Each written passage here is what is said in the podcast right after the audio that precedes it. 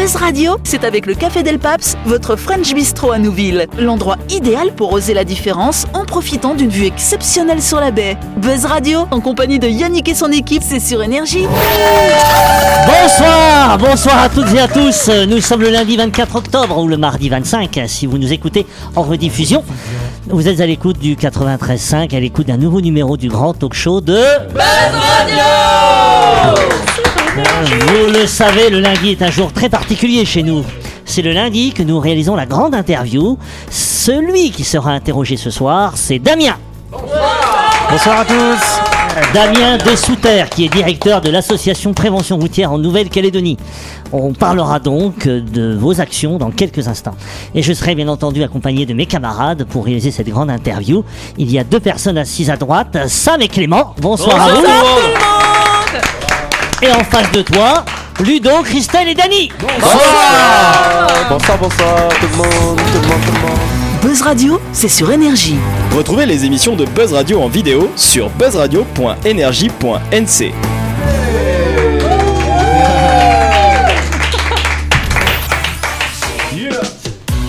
Avant de commencer la grande interview, parlons à nous.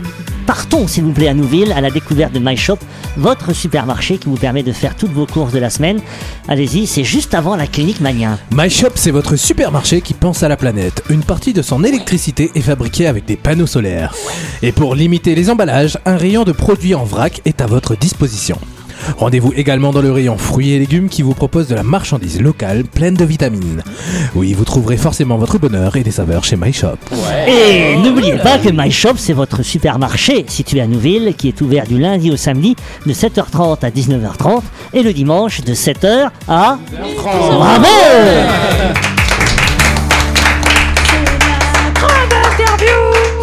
Alors c'est la grande interview de Damien. Damien, euh, bah, est-ce que tu peux déjà nous expliquer comment t'es tombé dans la marmite de la prévention routière? Oui, avec Pas par accident du coup. Ah oui Merci. Pas par accident. Non, alors euh, moi j'ai fait du commerce toute ma, toute ma vie. hein, et puis quand j'ai eu 29 ans, je suis parti voyager. Et euh, à mon retour de voyage, euh, un peu voilà, on, on a toujours une vision un peu du monde différente. Je revenais au pays, j'avais envie de faire quelque chose qui avait un peu plus de sens. C'était un peu dans l'air du temps à ce moment-là. Je suis devenu végétarien, on en parlait hier. euh, et, euh, et donc du coup voilà, l'idée c'était de, de faire quelque chose d'un peu plus à portée sociale. Et euh, bah, j'ai eu une opportunité puisqu'il cherchait euh, voilà, une place euh, de directeur pour l'association de la prévention routière. Donc euh, voilà, je suis arrivé euh, comme ça en début, euh, en janvier 2020. Et, euh, et donc je suis euh, pas- particulièrement heureux hein, euh, après trois années de, de continuer à, à faire ce qu'on peut À pour améliorer les choses. Alors euh, c'est vrai que au niveau de la lecture des chiffres, on n'a pas vraiment de satisfaction parce que si on devait se raccrocher à ça, on se tirerait une balle. Oui, c'est C'est sûr. c'est ça, mais donc on essaie de trouver d'autres d'autres critères de, de satisfaction, voilà, euh, pour euh, pour se donner du courage et puis continuer. euh, Alors tu peux, tu, tu peux nous dire, tu peux nous dire juste quelle est la mission de la- l'association prévention routière? Alors, pour, répondre euh, le plus simplement possible, hein, notre mission c'est de sauver des vies. Donc pour, euh, pour ce faire, eh ben, on essaie d'étudier et de mettre en place toutes les actions possibles et propices pour euh, finalement réduire l'accidentologie routière ou alors sa gravité au moins. Christelle, si vous voulez Bah, poser en une fait, question. euh, oui, tu disais que bah, les chiffres, euh, ils augmentent pas forcément énormément, mais ils baissent pas du tout. Et on a vu que toutes les, hum, toutes les mesures qui ont été prises, comme interdire la vente de l'alcool frais, interdi- interdire de la, la vente de l'alcool le week-end, ça a pas réellement fonctionné, quoi. Non, alors il y a eu euh, énormément de choses hein, qui ont été proposées. euh, je- je- J'aime bien quand même essayer de répondre en voyant le verre à moitié, euh, à moitié plein. Bien, bien sûr, oui, le verre d'eau, le verre d'eau, le verre d'eau. Le verre d'eau, le verre d'eau à, à moitié plein. Se calme. Alors, et déjà pour, pour ça, je fais appel aux chiffres qui parlent des accidents corporels euh, sans mortalité. Et là, on se rend compte que ces dix dernières années, ça a quand même baissé d'un tiers. hein. On a à peu près 250 euh, à 300 accidents corporels ces dix dernières années par an, alors que si on regarde la décennie précédente, c'était plutôt autour de 450 voire 500. Ah oui. Donc déjà, il y a pas mal de, de- de- de personnes qui ne vont plus à l'hôpital après un, un accident de la route. Il y a le côté aussi amélioration technologique. Enfin, Des voitures. Ah là, Ouais. tu viens de son rêve. Non, mais en- entre autres, mais il y a aussi, aussi le, je pense, l'évolution des mœurs, euh, même si, euh, même s'il y a toujours autant de gens qui boivent, euh, peut-être moins qu'avant. Non mais alors c'est c'est une certitude que si on n'avait rien fait hein, Ouais. ces 20 dernières Ah années, oui. la mortalité routière aujourd'hui, ça serait vraiment On serait euh, que trois ça de serait un cataclysme. ouais. Ça serait un cataclysme absolu. Donc Après- forcément, tout ce qui a été fait quand même euh, a été porteur d'amélioration. Maintenant, il faut reconnaître qu'on n'a pas fait assez de choses parce que, eh ben, tous les ans, depuis 10 ans, on se rend compte qu'il y a 50 familles qui sont endeuillées et ça reste 50 personnes de trop. Alors, euh, on parlait de vision zéro il y a quelques années, c'est quand même un objectif qui semble euh, quasiment utopique. Donc, à un moment donné, il faut peut-être euh, essayer de trouver des, des, des, des, des buts qui peuvent fonctionner, sur lesquels on peut avoir des résultats sensés. Euh, mais en tout cas, les, les projets qui ont existé les années auparavant, on n'a pas réussi à aller au bout des choses. Et c'est peut-être pour cette raison-là hein, qu'il y a encore euh, une mortalité aussi importante. Je crois que c'est les, euh, je crois que c'est en Chine où là, toutes les voitures qui sont, euh, enfin, qui ont des caméras euh, pour justement pouvoir, euh, bah, Dashcam. euh, Dashcam. ouais. ouais, pour voir les, les infractions commises et tout ça. Et je ne dis pas que c'est une bonne idée, mais peut-être euh, ce serait une bonne on idée. a, on a abordé, on, on a abordé cette notion de technologie pour euh, limiter les accidents. On a parlé d'éthylotest. Est-ce que c'est une bonne chose? On parle aussi, j'ai vu ça, ça a été voté là récemment au mois de mai 2022 par l'Europe. Ils vont mettre en place des boîtes noires dans les voitures neuves euh, qui vont Non. circuler en Europe euh, et qui vont analyser des données comme la boîte noire d'un avion, euh, c'est-à-dire euh, la vitesse, l'accélération, etc. Est-ce que, est-ce que ces technologies ont une répercussion favorable sur les accidents de la route? Euh, ah, euh, alors, non, c'est pas à moi que tu poses la question. mais, mais si mais tu non, veux- mais, moi, si je- tu veux moi- répondre, mais- mais- non, mais moi, je, je me dis juste, il y a rien de préventif dedans, c'est encore euh, post, euh, post événement, c'est-à-dire ah, euh, on sait pas ce qui s'est passé, on va regarder la boîte noire. Je pense qu'il y a Mais- plus. mais- euh, mais- mais- test ah, mais moi, démarrage, c'est que la boîte noire n'a jamais résolu les choses. Les Ouais. avions, les avions d'avion, les experts se battent encore malgré la présence de la boîte noire. Donc- Après, je, je pense que la, la présence policière sur les routes dissuade aussi beaucoup. Plus, plus on aura de présence policière sur les routes et, euh, et plus les gens, ça les dissuadera. mais ils savent pas te piquer là-bas aussi, ils ont d'autres trucs à Da- faire. Damien, Ouais, t'en penses bon. quoi Alors déjà bah, pour, rép- pour répondre euh, à ta question, je pense que par exemple pour les boîtes noires, ça peut représenter un avantage parce qu'on aurait une meilleure compréhension euh, de pourquoi est-ce qu'il y a eu l'accident et par conséquent on pourrait prendre des mesures euh, en ce sens. Euh, pour la question de l'éthylotest anti-démarrage, bah, j'ai envie de dire pourquoi pas, hein, parce que ça empêcherait une personne qui a de l'alcool dans les poumons de prendre le volant. Mais tout ça, c'est euh, finalement des choses qui ont un coût euh, et le coût, eh ben, on peut pas toujours le mettre dans, dans, dans les voitures. hein. donc, euh, donc forcément, voilà, il y a, je pense qu'il vaut mieux réussir à travailler sur le comportement euh, en termes de prévention et d'éducation pour que les gens aient pas forcément euh, la nécessité de dépendre de cette technologie. Mais Sam. Moi, je pense que ça serait super bien aussi que tu sais, le, par exemple, le téléphone, euh, le téléphone dans la voiture, les applications qui sont hors urgence, Blue- qui peuvent passer par le Bluetooth, euh, puissent être désactivées. Parce que aujourd'hui, quand tu vois, quand tu, ben, quand tu croises des gens en voiture, euh, 9, envoient le- personnes sur 10 ont le téléphone dans, dans une main et le volant dans l'autre. Mhm. Mais c'est vraiment le cas, quoi. C'est hyper impressionnant. Donc en fait, si je, si je me disais, si tu rentrais qu'il y avait une sorte de petite barrière, une bulle euh, qui empêche les applications euh, hors, hors, euh, accessibles par le Bluetooth de fonctionner, ça serait quand même cool. J'ai vu d'ailleurs une publicité, je crois que c'est une publicité suédoise, où euh, la personne veut prendre le téléphone quand il sonne ou quand il y a un message alors qu'il est en train, qu'elle est en train de conduire.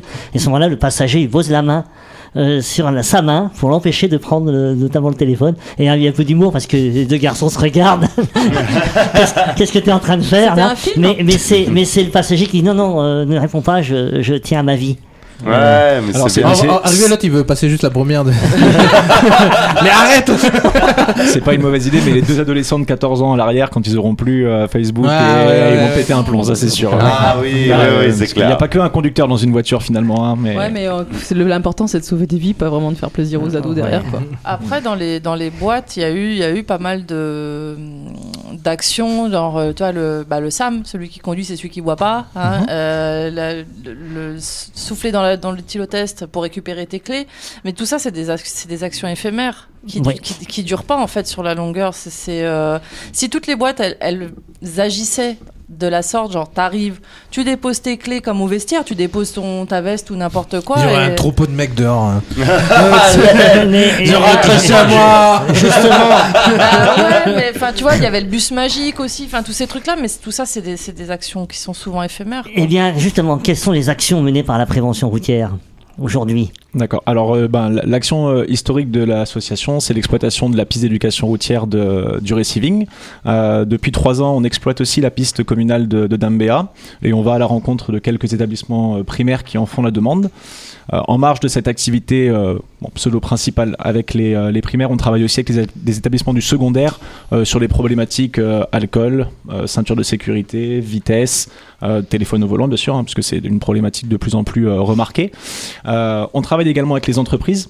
Hein, qui, nous sont- qui nous sollicitent pour sensibiliser leurs employés. Et puis on fait aussi euh, des actions euh, pour le grand public, euh, par exemple dans les foires communales, pour le salon du 4x4, ou euh, bah, le- dans, dans deux semaines, là, du 28, au 28 octobre au 1er novembre, on tiendra un stand d'éthylotest au Black Woodstock euh, Festival qui se tiendra à Terimba.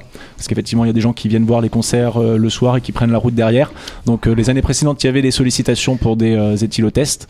Donc euh, voilà, grâce à la CIPAC médicale, hein, je me permets Oui, de les remercier, hein, puisque c'est grâce à eux qu'on c'est grâce à eux qu'on va mener cette action. Et ben voilà, on va pouvoir proposer des éthylotests aux, aux conducteurs euh, festivaliers qui veulent rentrer. Mais, euh, mais qu'est-ce qui se passe si, si jamais euh, l'éthylotest est positif euh, Bah, tu les invites à aller faire la sieste. Ouais, ils ne après, pas. bah, après, ça euh, la, responsabilité leur incombe. Euh, moi, je vais pas être derrière chaque personne pour leur dire. Mais bon, Ouais. voilà, l'idée c'est d'abord de faire un petit, euh, un petit stand un peu interactif où en fait, un de nos outils pédagogiques, c'est des euh, lunettes qui modifient la vision. Voilà, sous l'emprise d'alcool. Oui, parce que Et- vous, de toute façon, vous n'avez pas autorité pour empêcher les gens ou non de prendre le volant. Enfin, Alors, ça, c'est en, en- en- en Absolument travail pas. avec la police. absolument pas. Nous, on, on encourage juste euh, les gens à faire preuve de bon sens et puis de se responsabiliser, euh, voilà, au regard de, de tous les morts qu'il y a sur nos routes. Maintenant, effectivement, une fois que moi j'aurai euh, donné l'éthylotest, que éventuellement il aura voulu faire le test euh, devant nous pour que euh, on puisse avoir un peu d'expertise s'il le faut. euh, maintenant, derrière, je pourrais pas l'attacher au Ah, stand. bah non, euh, voilà, il fera bien ce qu'il veut, mais Justement, est-ce que vous avez, euh, est-ce que vous êtes partenaire avec la police ou la gendarmerie des fois Est-ce que vous faites des actions dans ce fait. genre euh, de prévention euh, Super? Ouais, complètement. Ça arrive très régulièrement, alors soit avec la police, soit avec les gendarmes, notamment quand il y a une action un petit peu d'envergure qui est organisée par un établissement scolaire. Régulièrement, par exemple, dans les collèges, euh, ils doivent passer la SSR, hein, c'est l'attestation scolaire à la sécurité routière, donc ils la passent en cinquième et en troisième. Et de nombreux établissements scolaires font la démarche eh ben, de motiver un certain nombre d'intervenants. Donc il va y avoir par exemple les assureurs, il va y avoir la, la police ou alors les gendarmes. Nous, avec notre simulateur de choc frontal, parce qu'on a un outil pédagogique Vous qui l'avez essayé top. d'ailleurs Est-ce que vous l'avez essayé Non. ça Non. C'est Ouais, impressionnant. Parce ouais. que parce qu'on fait l'essai, on voit un choc quand même assez violent. Hein, euh, même moi, quand je l'ai fait, euh, j'avais mal. Trois coups de j'ai- cassé. j'ai- Non, non, j'ai- non, non, j'avais mal à l'épaule. C'est super bien. J'avais mal à l'épaule. Et, et tu peux nous dire quelle est la vitesse du choc frontal euh, Ouais, que alors elle fait est, elle est comprise entre 8 et 10 km heure. Voilà, c'est Relativement que- faible. Voilà, c'est-à-dire très que, quand vous le faites, vous trouvez qu'il y a un choc quand même assez violent. Et, et, et alors on dit, bah moi je dis 40, 50 Voilà, c'est km ça, en heure. général, c'est ça. ouais. Et, euh, et là, c'était à peine 10 km heure. C'est Donc ça, on exactement. imagine le Et on- choc et on fait à le 100 truc à km heure. 70 aussi Ouais, Ouais, alors c'est- c'est intéressant. Alors, ils- ils- par contre, ils font signer une décharge. S'il passe le pare-brise, il paye pas. Tu sais que quand tu donnes ton corps à la science, tu peux participer à, ce genre de. Ouais, crash tests, tests. Trop bien. Ah ouais si tu donnes ton corps à la science, il peut être utilisé pour, bah, pour voir quels dégâts ça fait. Bah, de faut, vraiment vérifier que euh. t'es vraiment bien mort parce que là tu recommences un accident, c'est pas terrible. Allez, on en reparle à la deuxième partie.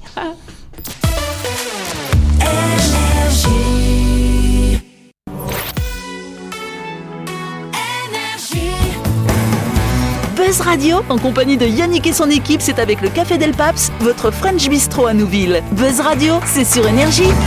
Buzz Radio, deuxième partie en ce lundi 24 ou ce mardi 25.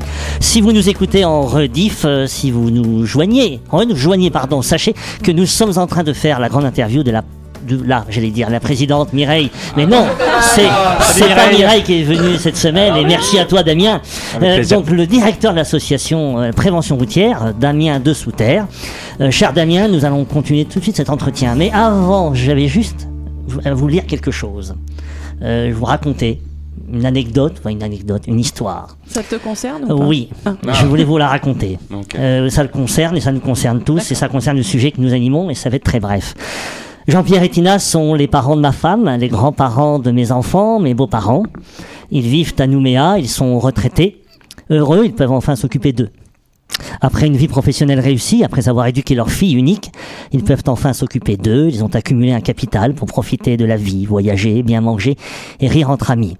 Tiens, justement, leurs amis, Pierrot et Gracie, arrivent aujourd'hui du Pays Basque. Ils se connaissent depuis 50 ans.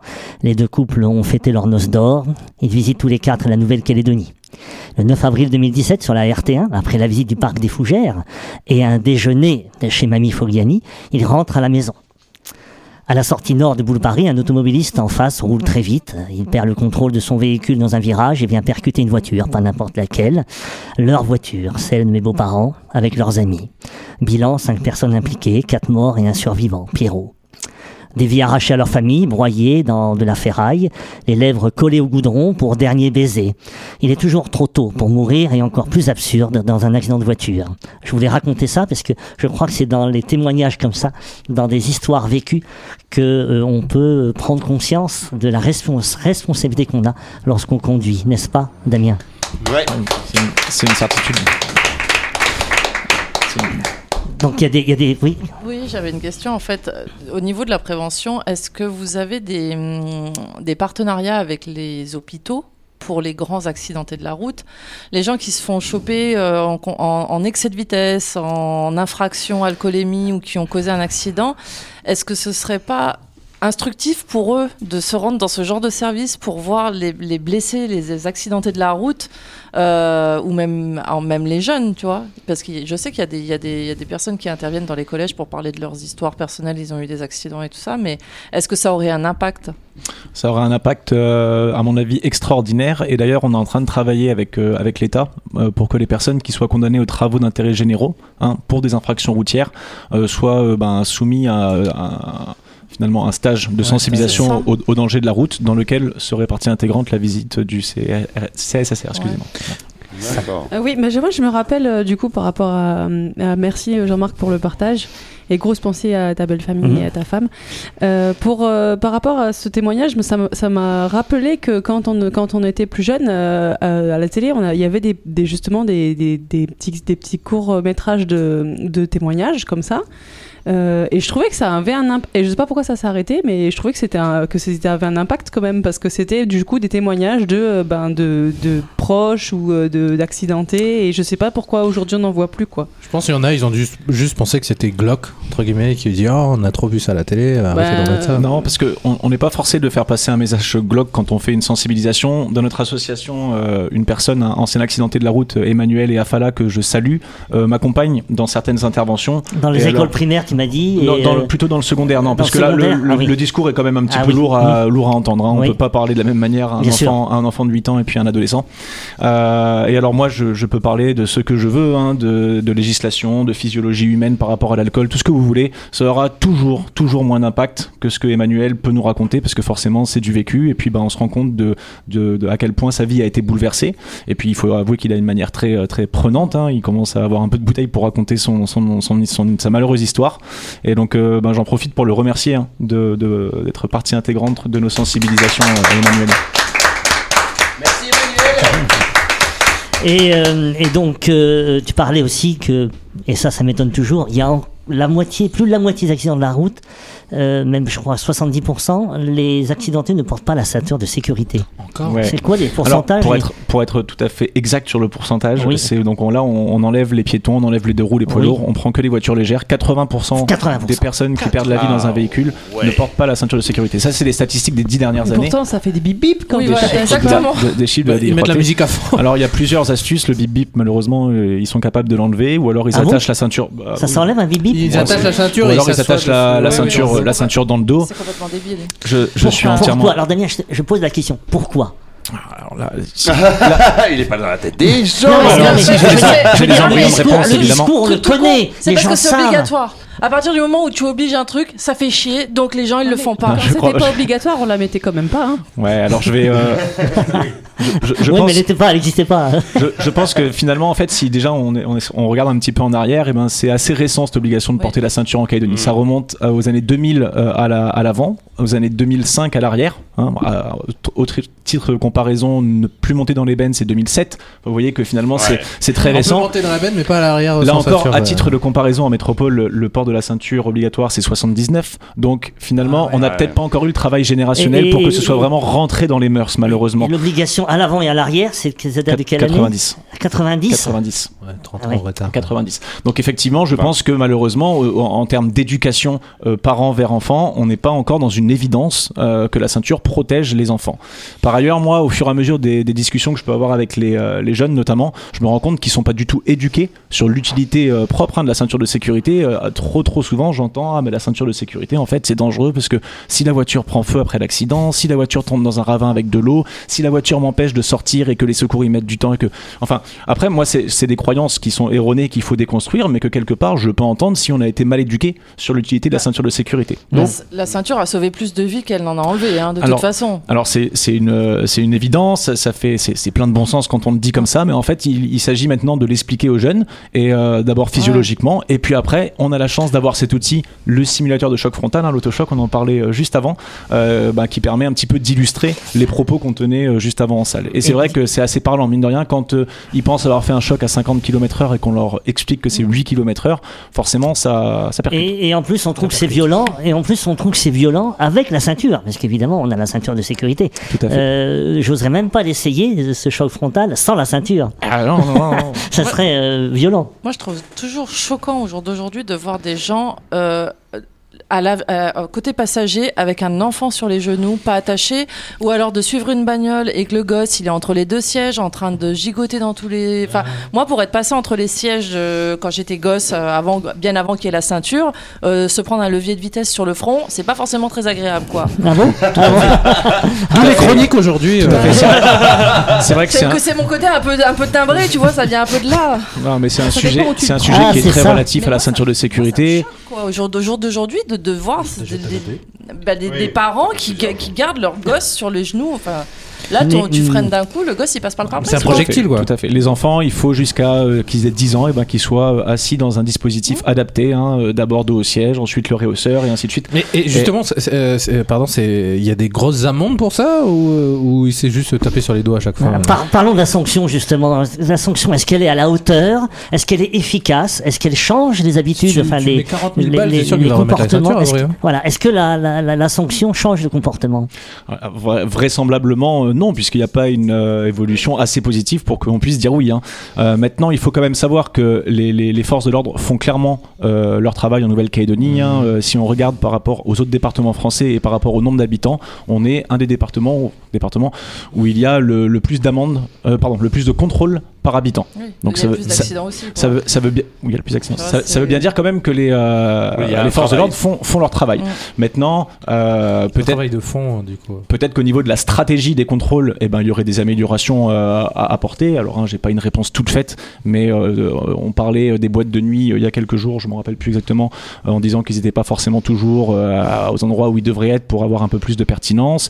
Euh, on sait que par exemple, le gendarme qui habite euh, en brousse, par exemple dans les îles Loyauté, et qui a Oui, euh, des une amis. proximité euh, très proche avec la population, bah, c'est pas forcément très facile de mettre 15 000 francs par personne qui n'a pas sa ceinture parce qu'on sait qu'on va les mettre un petit peu en difficulté. Mais pourtant, peut-être qu'à un moment donné, euh, être trop relax, et ben, euh, c'est aussi ça qui va provoquer euh, toute cette mortalité routière et qu'à un moment donné, il va falloir serrer la vis, quoi. hein, ça, c'est sûr. Dernière Ça, question, sûr. Sam, rapidement. Euh, moi, c'était juste pour euh, un petit message, pas une question, mais un message à tous les saboteurs, parce qu'il y en a beaucoup, euh, ceux qui, sa- qui sabotent justement les tentatives d'amélioration et d'évolution.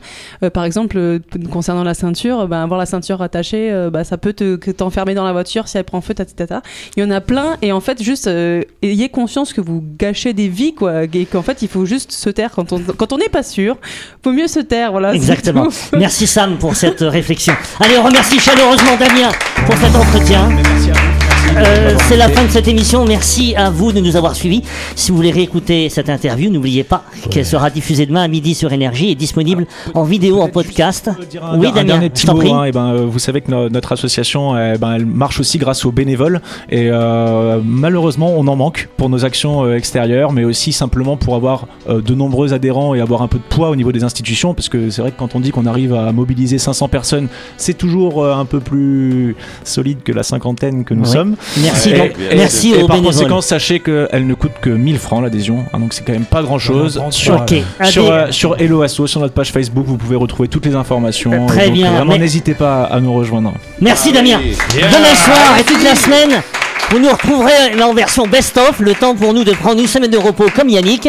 Mais on se retrouvera en live comme d'habitude dès le mardi 1er novembre. On vous souhaite une belle semaine. Merci de nous écouter. Bonne soirée. Merci. Au revoir.